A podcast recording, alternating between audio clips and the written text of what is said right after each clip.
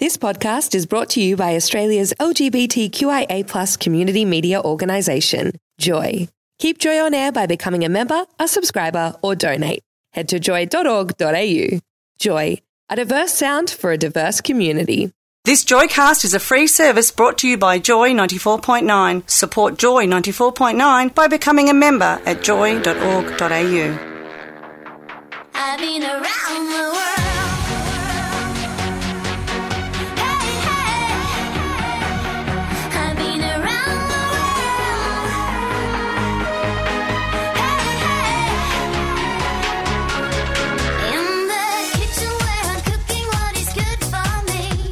Welcome to Detours, listeners. This is the gayest station in the nation's gayest travel station show in the nation. Are you making a point there, Greg? Shalom Aleichem, everybody. Welcome to Detours. Um, I'm hoping everyone's had a beautiful week because today has turned a bit sour, and even in my um, ever sunny mind, which I tend to live through, I always think the day is going to be beautiful and uh, amazing. But today starts off with voting for most of us. Oh, yes. If you haven't voted in your local council ele- elections, get to it because the queues are just going to get longer and, And longer a- and less caffeinated. It's a fifty dollar fine if you don't. That's Is it 50 bucks, is it? That's uh, twelve cups of coffee. Is it? Depends where you go to. If you go to the cheap place here in Bourke Street, opposite City Village, it's a dollar a cup. Oh, is it? Yes, So that's 50 cups of 50 coffee. cups. Using old maths, yes. Uh, using yeah. old maths, and we are very old. Not types. rounding up with GST. Now we've got an exciting show today. A brilliant show today. Yeah, very interesting. young man we're going to introduce very shortly who's travelled uh, through Europe. Very exciting trip to yeah, just recently and spent a lot of time in. Italy. Yeah, yeah, Yeah. yeah, yeah. Got a lot to tell us. Uh, somebody who has uh, a fair bit of uh, travelling experience, and someone who's also been training very hard to do something uh, pretty important, pretty impressive, and to represent Melbourne and Australia. So we're going to hear all about that in a minute. But tell us about your week. What was your travels, Greg? Where'd you Where'd you go? well, I would, this is one of those weeks where one goes nowhere. Okay, an internal journey. Now, spring in Melbourne is the best time to actually plan to be in town. There's so much happening. The uh, the parks are out there, the gardens are in full bloom. You've got uh, coffee shops, you've got cafes, people coming out. You've got men in shorts, you've got women in shorts. It, whatever your predilection, it's out yeah, there. either men or women in shorts. as long as they're wearing shorts. but what about you, Mark? Um, I took an inward journey this week. I discovered meditation apps on my iPhone, and I could not be happier. I've been sleeping better than ever, and I love spring for everything that it has. Apart from the pollen, the plane trees seem to inject straight into my face as I walk up Collins Street, and. Uh, between finding um, a remedy in horseradish and garlic, and thank you very much, Claire Balska, for that. Um, I have also found that meditation helps me sleep instead of pumping myself full of pseudoephedrine and and going sleepless all week. So that was the internal journey I took this week. It wasn't very far, but it was a very important trip for me. Now, if you've travelled anywhere, if you've returned, let us know. 0427 Joy 949. Drop us a text or email on air at joy.org.au. This is Detours with Mark and Greg. Stay with us for the whole hour.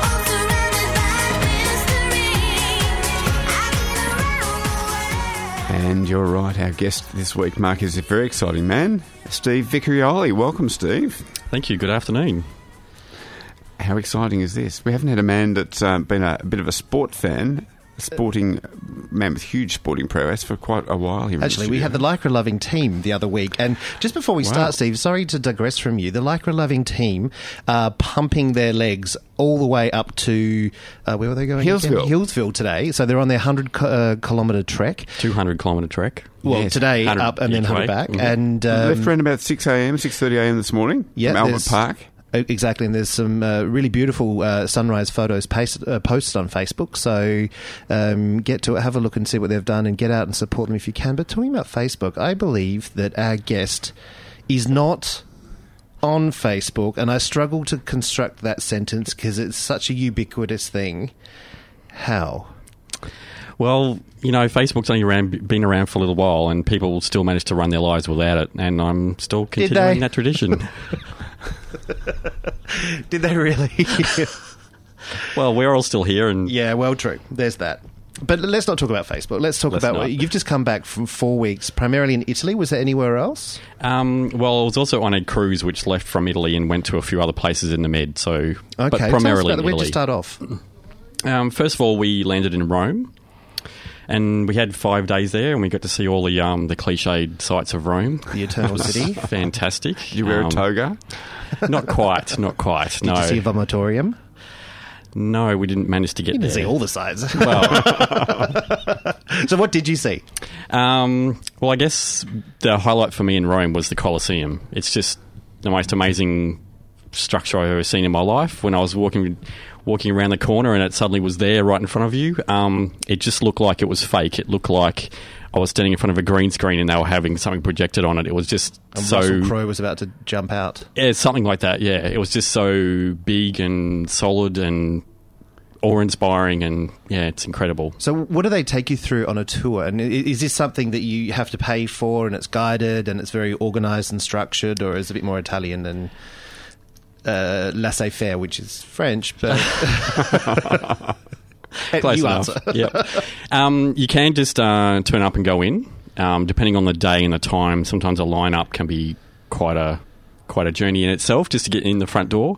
Um, but if you just do the um, entrance fee, you can just walk in and you just wander around the place by yourself. So yes, and also there's you can also hire an audio guide if you want a little bit of extra information about um, certain points in the Colosseum as well. Were there any points where uh, you're in there in the Colosseum and the expectations didn't match what you you're feeling? You, you actually had a greater sense about what the building was and the journey that people went through as they came through this building. Were there any eye-opening moments for you as you walked through the Colosseum?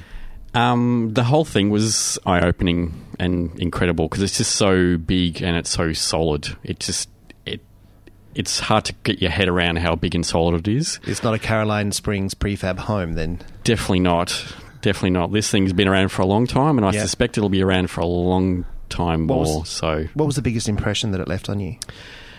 um, I just guess the how solid. It, I keep using that word, but it's just I can't think of any other word of of describing it because it's just so big, and you know it's not going to go anywhere. Um, just the amount of stone and effort that they put into making that place is just just amazing. Do they have a display as well that shows you what it would have looked like in, in back at the time it was in use? They've got a little bit of um, bit of a, some display areas in one part of it, um, like a, almost like a mini museum type of thing, and they sort of showed you the history of not just the Colosseum itself, but actually that site because there was things on that site before the Colosseum was there as well, these big monuments and stuff. So um, there was a bit of yeah, a bit of history there, and but it was mostly about what was happening in the Colosseum because that's what everyone wants to know about the you know the games and Yeah, of course. all the blood and gore and all the good stuff. Now they, they apparently had wooden floors that were over some of the roofs, and, and trapdoors would would appear, and magically lions or other animals would jump out into the stadium. Did you? How did that work? They've reconstructed just a small section of the wooden floor, just just as an idea, and it's almost like a little stage almost. Um, and I think on the guided tours you could actually walk on there, but it gives you a sense of where the floor was, because otherwise it's all bits of stone and it's not always that clear. But there was a bit of wood floor there, so you could tell that. And um, they had little diagrams and and little diorama type things explaining how all the pulleys and lifts work to get all the animals out in the middle of the stadium to surprise the poor unwitting gladiators. Um, yeah, so it was pretty amazing. Okay, so after your Spartacus moment, what happened then? Um, well, we saw a few bits of other other places in Rome. Um, Well, I'm fascinated about Rome and Roman history. I watch the Hitler, sorry, Hi- History Channel uh, on a regular basis when they don't have uh, Adolf and his team goose stepping across Europe and then being crushed back again. They have Rome. And uh, recently, I've been um, watching some shows, uh, and they talk about the, the aqueducts and the viaducts and the public um, uh, toileting facilities they had for people, and how. Um, incredibly advanced they were in their engineering and uh, civil structure and how everything worked. Did you go and explore some of that stuff that's still remnant, or is any of that something that's day to day Roman life today? um, well, I guess what part of is part of day to day life is that there are water fountains everywhere. Right, There's so- just water just trickling out of certain fountains, and, And they've been there forever. they've been there since for the year dot from what I what we can all work out. Um, and it's beautiful water. It's not like you have to worry about drinking it. You can just fill your water bottle up and drink. It's beautiful, tastes beautiful, nice and cool. It's And fantastic. that's from a Roman aqueduct that's been there for several thousand years. That That's and this is part of the the infrastructure of the city. There's just a fountain popping out of a wall for no other purpose other than to provide water, and, it, and it's not like you turn the tap off. It just continually running, and that's all. That was a bit of a shock to me coming from Melbourne, where we've got the water restrictions, and you're saving every. You know, you turn your, your tap off when you're washing your teeth, whereas his water is just pouring out of the walls continuously all day, every day. So that was a bit of a um, almost a culture shock to see this water just flowing freely. Now, to travel to Rome, did you travel by yourself or with a group of people? There was a couple of us going over because there was a few of us going on the um, the cruise, which left in a, from Civitavecchia just a couple of days later. Okay, uh, let- let's talk uh, about that. Let's talk about this cruise. What what was the cruise that you went on? Um, it's run by the Atlantis Events Touring Company, and it's a it's a gay cruise. So the whole population of that boat, all the guests on that boat, were um, were gay and predominantly gay men. So it Well, if was- they weren't when they got on, they were when they got off. it, yeah, it was pretty amazing. So, if women were on that cruise, if there are women or trans people, Mm-hmm. how do they um, establish their own space in a, a ship full of men with masculine gay culture? They were there were definitely women on the boat. Um, there was twenty seven women on the boat compared to about twenty eight hundred guys. So, Oh, so this is a big cruise. This is this is a pretty substantial size boat. Yeah, yep. And so yes, there were twenty seven women on the boat, or twenty seven guests. Obviously, there was women crew as well, but guest wise, there was twenty seven women, and um, I think they had a fabulous time because they were treated like the special ones because they were. Oh, that's fantastic, isn't it? An embracing of culture. Very good. What was the highlight for you of the cruise? The no, highlight- we're, we're we're a community station, so you've got to keep it clean. It's- you it's can't all- talk about any spa details. It's all PG rated, I promise. Um, the whole experience is fantastic to do to do touring with that many gay men. It's it's it's good fun. You feel feel so comfortable and secure and just walking around the place. Um, they have great entertainment on the boat as well, and I guess I had the most fun at one of the um, and they're all theme parties, so people get dressed up. And when I say people get dressed up, most people get dressed up quite a lot. Do so you, do you know about this before you go on? So you take your your whatevers with you, or do, do they have like a craft arts and craft table where you can go and uh, turn your tea towel into a g string? Or they um, they give you the list of the of the parties and their themes a couple of weeks before, so you've got Right. a bit of time to go shopping or get your faff out or something. So you can definitely get ready. And people do. Some people just go all out. It's just I, swear they must have two or three suitcases just of costumes. It's it is incredible the way the lengths that people go to to get dressed up for these parties. So I take it some of these people on the cruise are cruise veterans, and others like yourself are cruise virgins. It was your first cruise. It's my second cruise, but there's lots of people who've been on many many cruises. okay, so these cruises, it's not just the the port of call that's the entertainment; it's the onboard entertainment as well. Being with like minded people, uh, partying together, spending uh, time meeting n- new people, learning about their cultures and so forth. And I'm assuming that everyone's from all around the world. You came from Australia. Where else were people from? Um, it's a American-based company, so I guess the vast majority were um, Americans. Oh, they were? Okay. Um, yep, USA. Um, Australia was the next biggest contingent, funnily Oh, really? enough, because everyone's starting to learn about these cruises and Yeah. hear that they're so much fun. And obviously, I think with the state of the economy and all that sort of stuff, we've probably got a little bit more options to travel with our Yes. dollar being quite high relatively. So um, Australia was next, but there was people from yeah, you're right, from very many different countries, um, pretty much all over the world you can think of, and there was at least one person from there. Right. Okay. Cool. Yep. Now, if you have a question for Steve, Steve Vicciaroli, our guest here on Detours today with Mark and Greg, and it's coming up to 12.17 here at Melbourne, beautiful city village, Studios of Joy. Email onair at joy.org.au with your question for Steve, or onair at or, or, uh, 0427 joy 949 is the SMS number. Just as Ken, who's just returned from Japan, Ken from Portland, thank you for messaging in to say he's just come back from Japan, where he was visiting friends, went to Hiroshima and the seaside, and it was fun. But fall now over there, so a little bit cold. Yeah, getting a bit cold. Yeah, messages here in the Detour Studio, here on Joy 94.9. Joy 94.9. Never would have hitchhiked to Birmingham if it hadn't been for love. Never would have caught the train to Louisiana if it hadn't been for love. If it hadn't been for love. If it hadn't been, if it hadn't been for love. If it hadn't been, if it hadn't been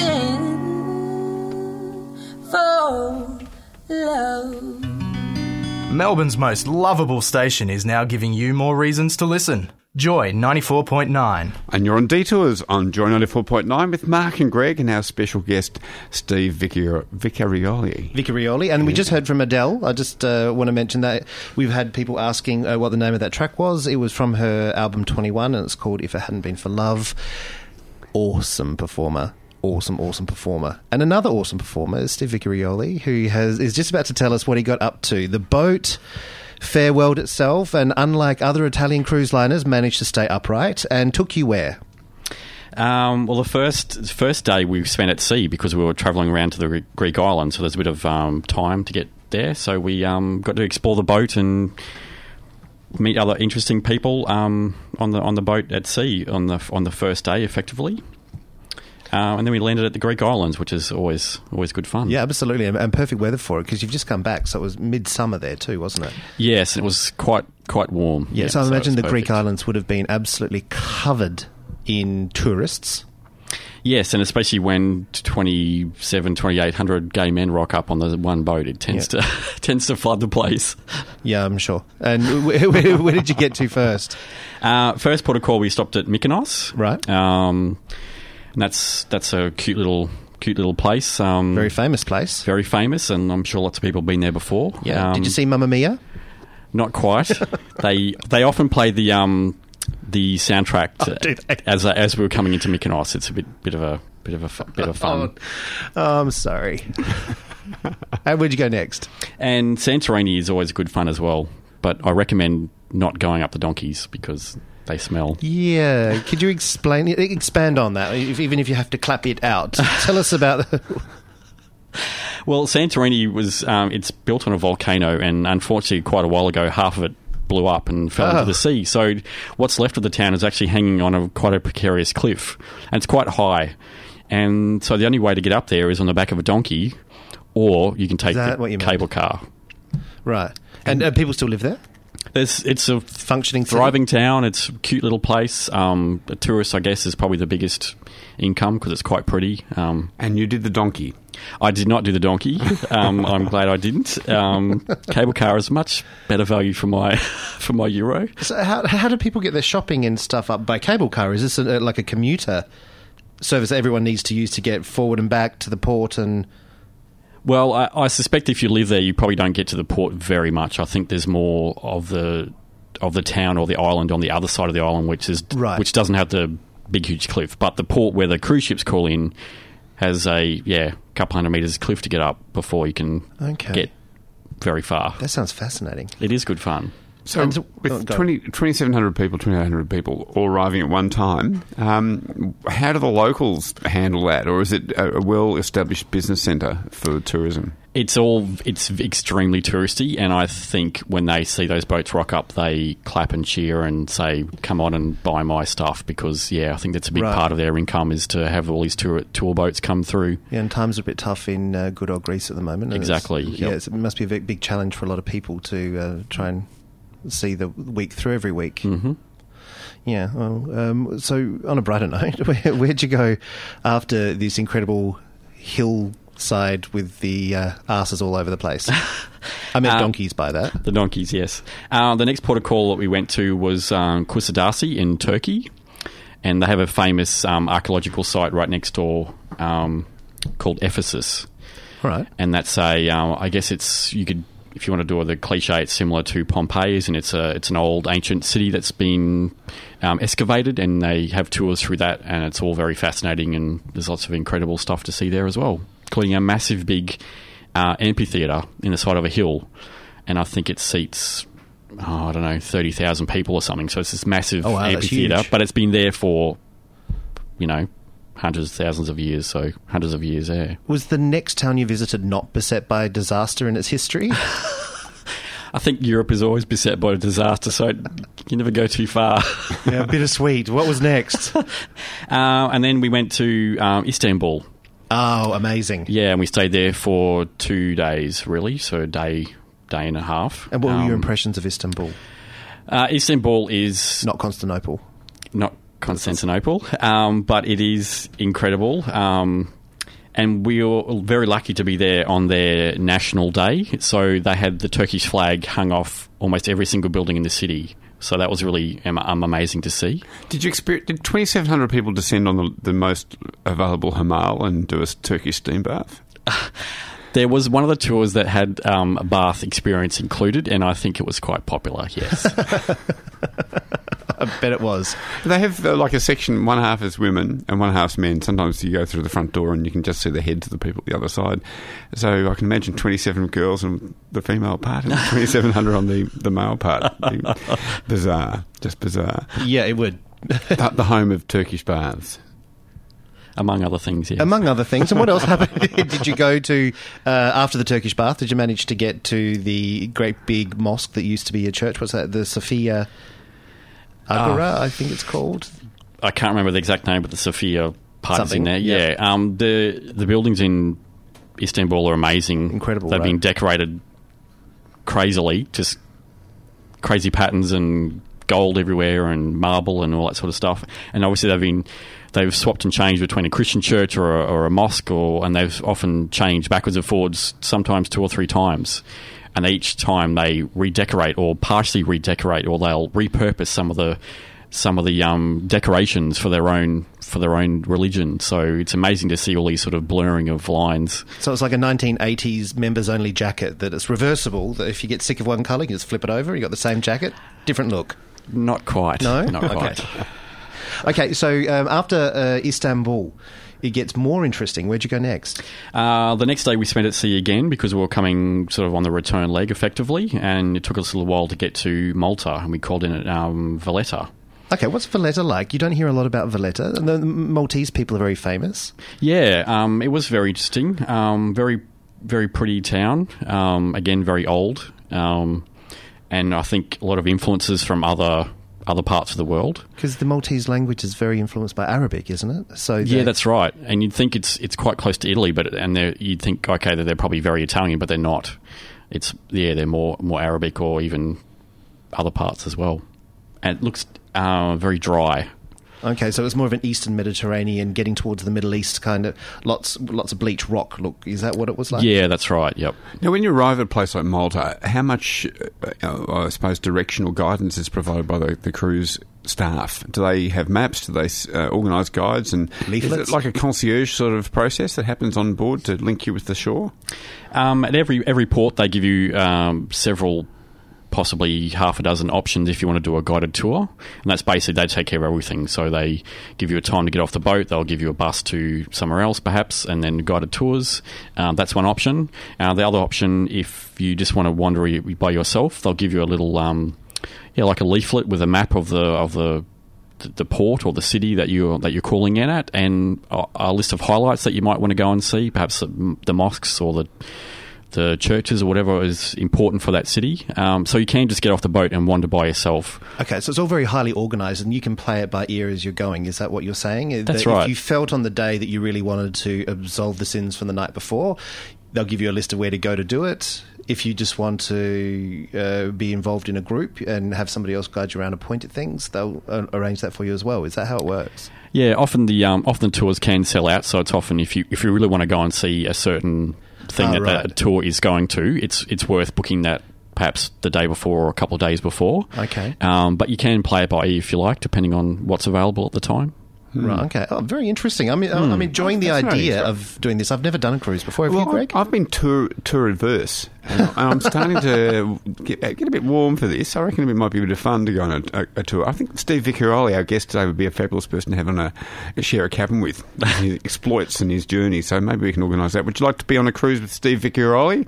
0427 Joy 949 or on air at joy.org.au. This is Detours with Mark and Greg, and uh, we've got a bit more music. Mark, yeah, we, musical we, director. we're going European, but we're not going uh, Maltese. We go, we're going to listen to Charles Aznavour here. Fantastic. You're on Joy 94.9.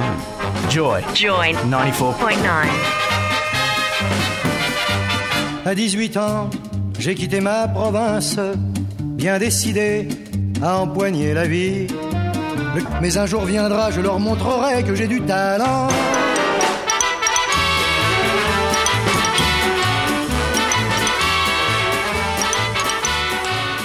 Keep us on air. Become a member today. Call 1300 Joy 949.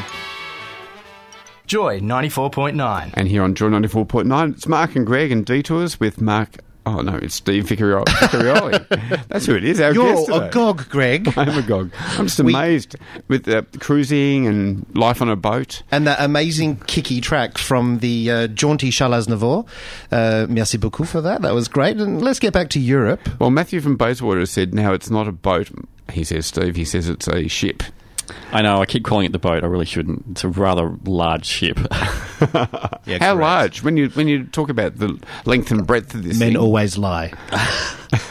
in, and not in gay measurements now. How large is it? I'm not 100 percent sure of the dimensions, but it had it could take about 27 or 2800 guests, and there was at least a th- I think there was about 800 or 900 crew. So these are all That's people huge. on the same boat, the same ship at the same time. So it's a lot of people, and it's quite large. Yes, That's a lot of people. Or 900 people. Yeah. uh, Just on that's the just the cruise crew. That's Yeah. correct. Yes. Um, we were talking just before when you were in Malta, and then from Malta, you uh, turned back into the West Mediterranean towards, or westerly towards Italy. Is that right?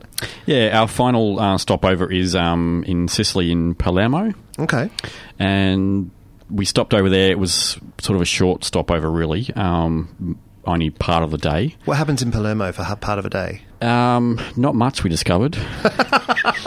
we didn't do it. We we didn't Did you get off the boat, or did you just watch it from? I definitely got off the boat. I tried to get off every single port because it's always interesting to see all these places. Yeah, of that's, course. That's half the reason why I was going.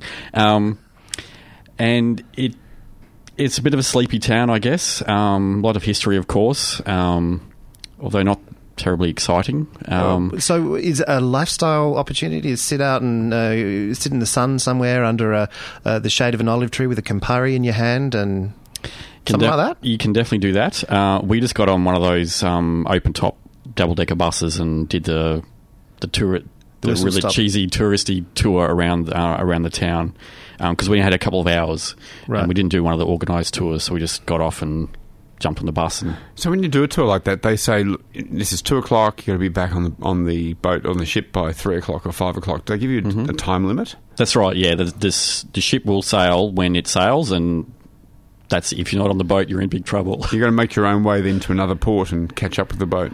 That's right. They they put it on you to get back on the on the ship if you if you miss the boat. Yeah, fair enough. That's extraordinary.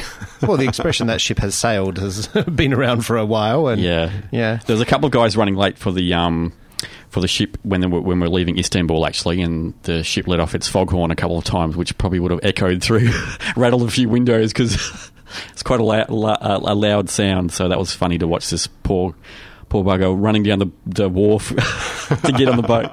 Well, interesting that you use the word poor bugger in Turkey. Uh, were there any limitations on, um, particularly a, a gay male crowd? Because from my experience at Dubai, there was no such thing as a lesbian, so they, because they can't have penetrative sex, it's not illegal.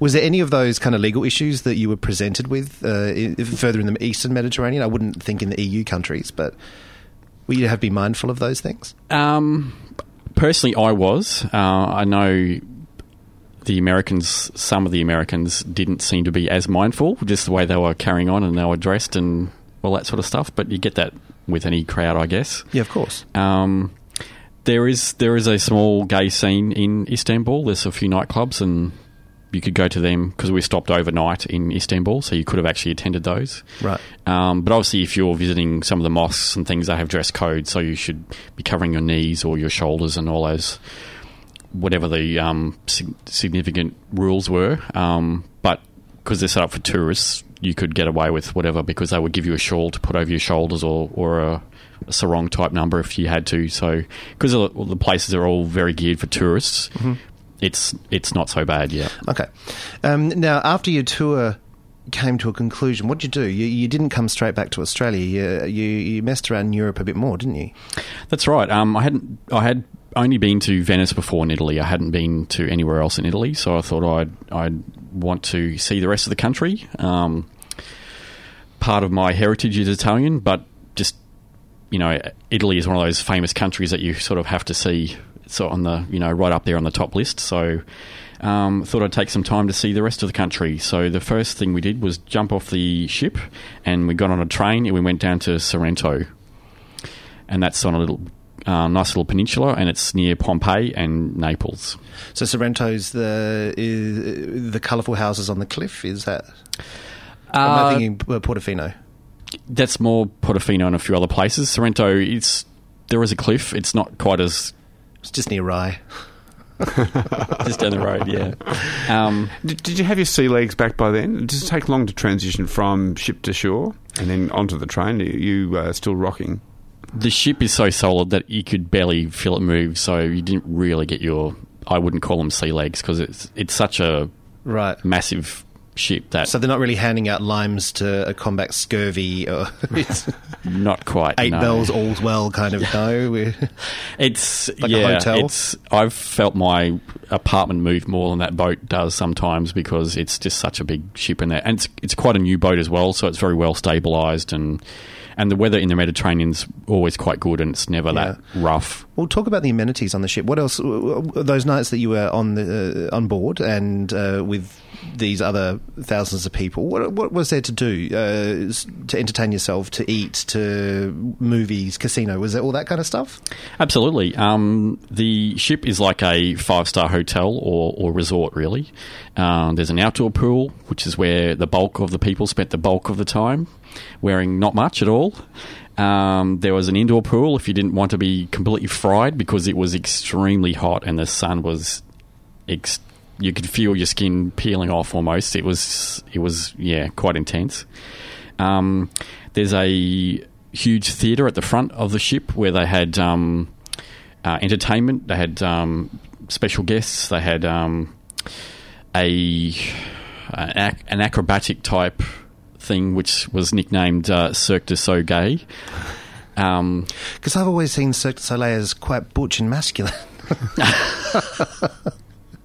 well, that, that part of the entertainment was actually provided by the ship by um, the cruise line itself. Right, So there was a mix of entertainment, which was the standard stuff that they always do on that on that ship, or there might have been special guests that um, the the gay cruise company has sort of imported Organised, just okay. for our crowd. Now, cruise companies always have that barrier staff guest, uh, and they're not allowed to actually. They can mix, mix socially at some events, but the rest of the time it's supposed to be separate. What's it like on an all-gay cruise? Do the, the, the boundaries get blurred a bit? Um, I think they always say they have more fun on the gay cruise because I guess um, it's more of a party atmosphere. Mm. Um, there are dance, literally dance parties every single night, and often there are well, almost all of them had a, a theme, a dress-up theme, so they are a lot of fun. Um, and I think the gay boys spend more time out of their rooms than in their rooms, sort of enjoying the boat or off off running around. Whereas I can imagine their usual clientele might be not quite as mobile. Okay, so uh, is it normally uh, populated with older people or families, or who, who's usually going on a cruise? Well, I guess the cliches is, um, yeah, the blue rent set and Right. a few honeymooners. So, not quite the uh, Right. party animals that uh, were on on board with me. Okay, so you're going back to Europe very soon, aren't you? Potentially, yes. Yeah. So uh, tell us about that. This is exciting. This is really interesting. What, what you- you're training in the moment, right? At the moment, sorry. Well, I guess um, what I do for my exercise is I play volleyball, and I play that with the Melbourne Spikers Volleyball Club. Mm-hmm. Okay. and that's the uh, the local gay and lesbian volleyball club. Got a message from Ian Hosking from the Spikers saying that you're actually a life member of the Spikers as well. Okay. that true? That's right. Um, I've spent a little little bit of time at the club, and I like helping organise their events and um, helping them out. So I was president a couple of years ago, and um, I've passed the uh, the crown on to Ian actually. So Ian's our current president, and he's doing a great job running the club at the moment.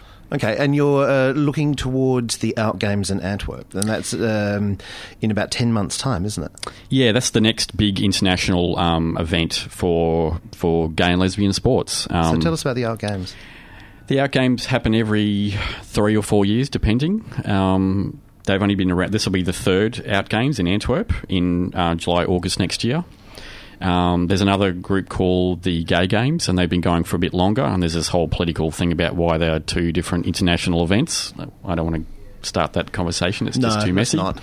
Well, the last one was held at Wellington, wasn't it? Which is uh, the last Out Games and Out uh, Asia Pacific Conference as well. Did, was that, or was that the Asia Pacific Games? That's the Asia Pacific Out Games. So there's a third one.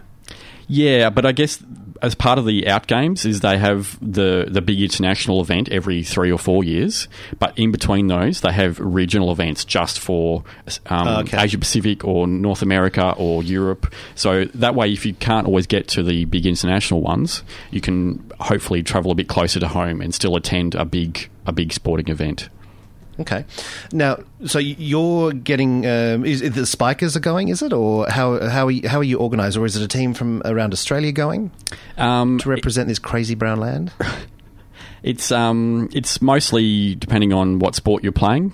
Team Okay. sports, obviously, you have to find a team that are willing to travel and spend that sort of money and, and that sort of commitment to go to the one place at the one time and play sport. It's actually it's a pretty pretty big effort. Um, obviously, if you're an individual running or swimming or something, you can just turn up by yourself. But it's always a lot of fun to travel with a team. And there are lots of um, lots of local, local uh, sports groups around Melbourne are gearing up for this. They're doing a bit of fundraising. They're working on uniforms or Yeah, interesting point. You said of fundraising. Uh, It was just crossing my mind. How do you how do you finance this? Are there sponsors, or um, do you rely on donations? Is it self funded? It's predominantly self-funded. So if you can afford to get yourself over there and put yourself up in a hotel, then chances are you'll go. you'll you'll probably be on the team. yeah, well, that, that's that's why I said it's more if you can get yourself there, and if you can, if you're playing a team sport, then you have to find that number of people. Now, that's one thing you guys at Spikers have always been good at because you, you do um, interstate tournaments in Sydney and Adelaide as well, don't you? As well as uh, them coming to Melbourne, you go to them and you must fundraise for that too. Um, you're part of Team Melbourne, and Team Melbourne has some fundraisers coming up as well. Yeah, Team Melbourne is the um, the umbrella group for all the gay and lesbian sports clubs in Melbourne. So it's it's about all the um, all the clubs that sort of do a, a sport or recreational activity, um, get together and help each other out.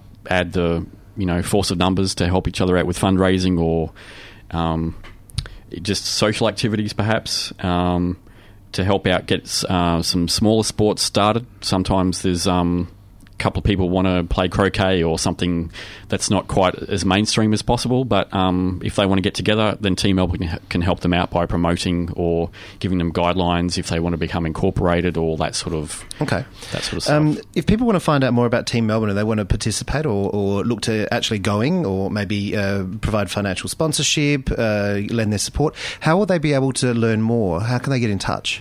The best way is on our website, and the address is teammelbourne.org.au. And that's got links to all the different sports clubs. So if you don't know where to go and do 10 pin bowling or whatever, you can find all those information on that on that website.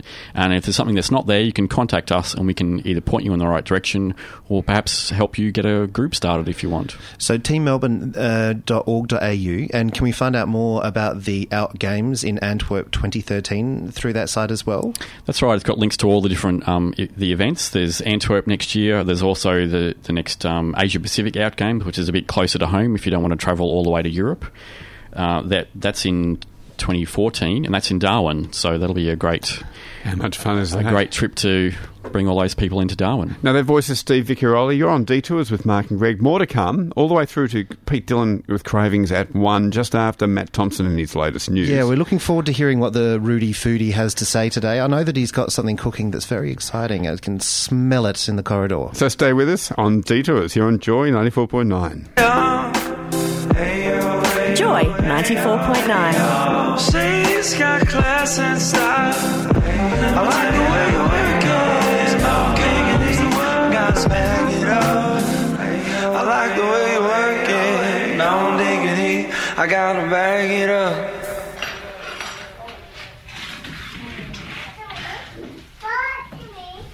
Sounds just like the uh, the boat. But you wouldn't have had kids on the boat, would you, Steve Vicarioli, guest here on Detours today? No, funnily enough, there was no no kids on the boat at all on the ship. Sorry, on the ship.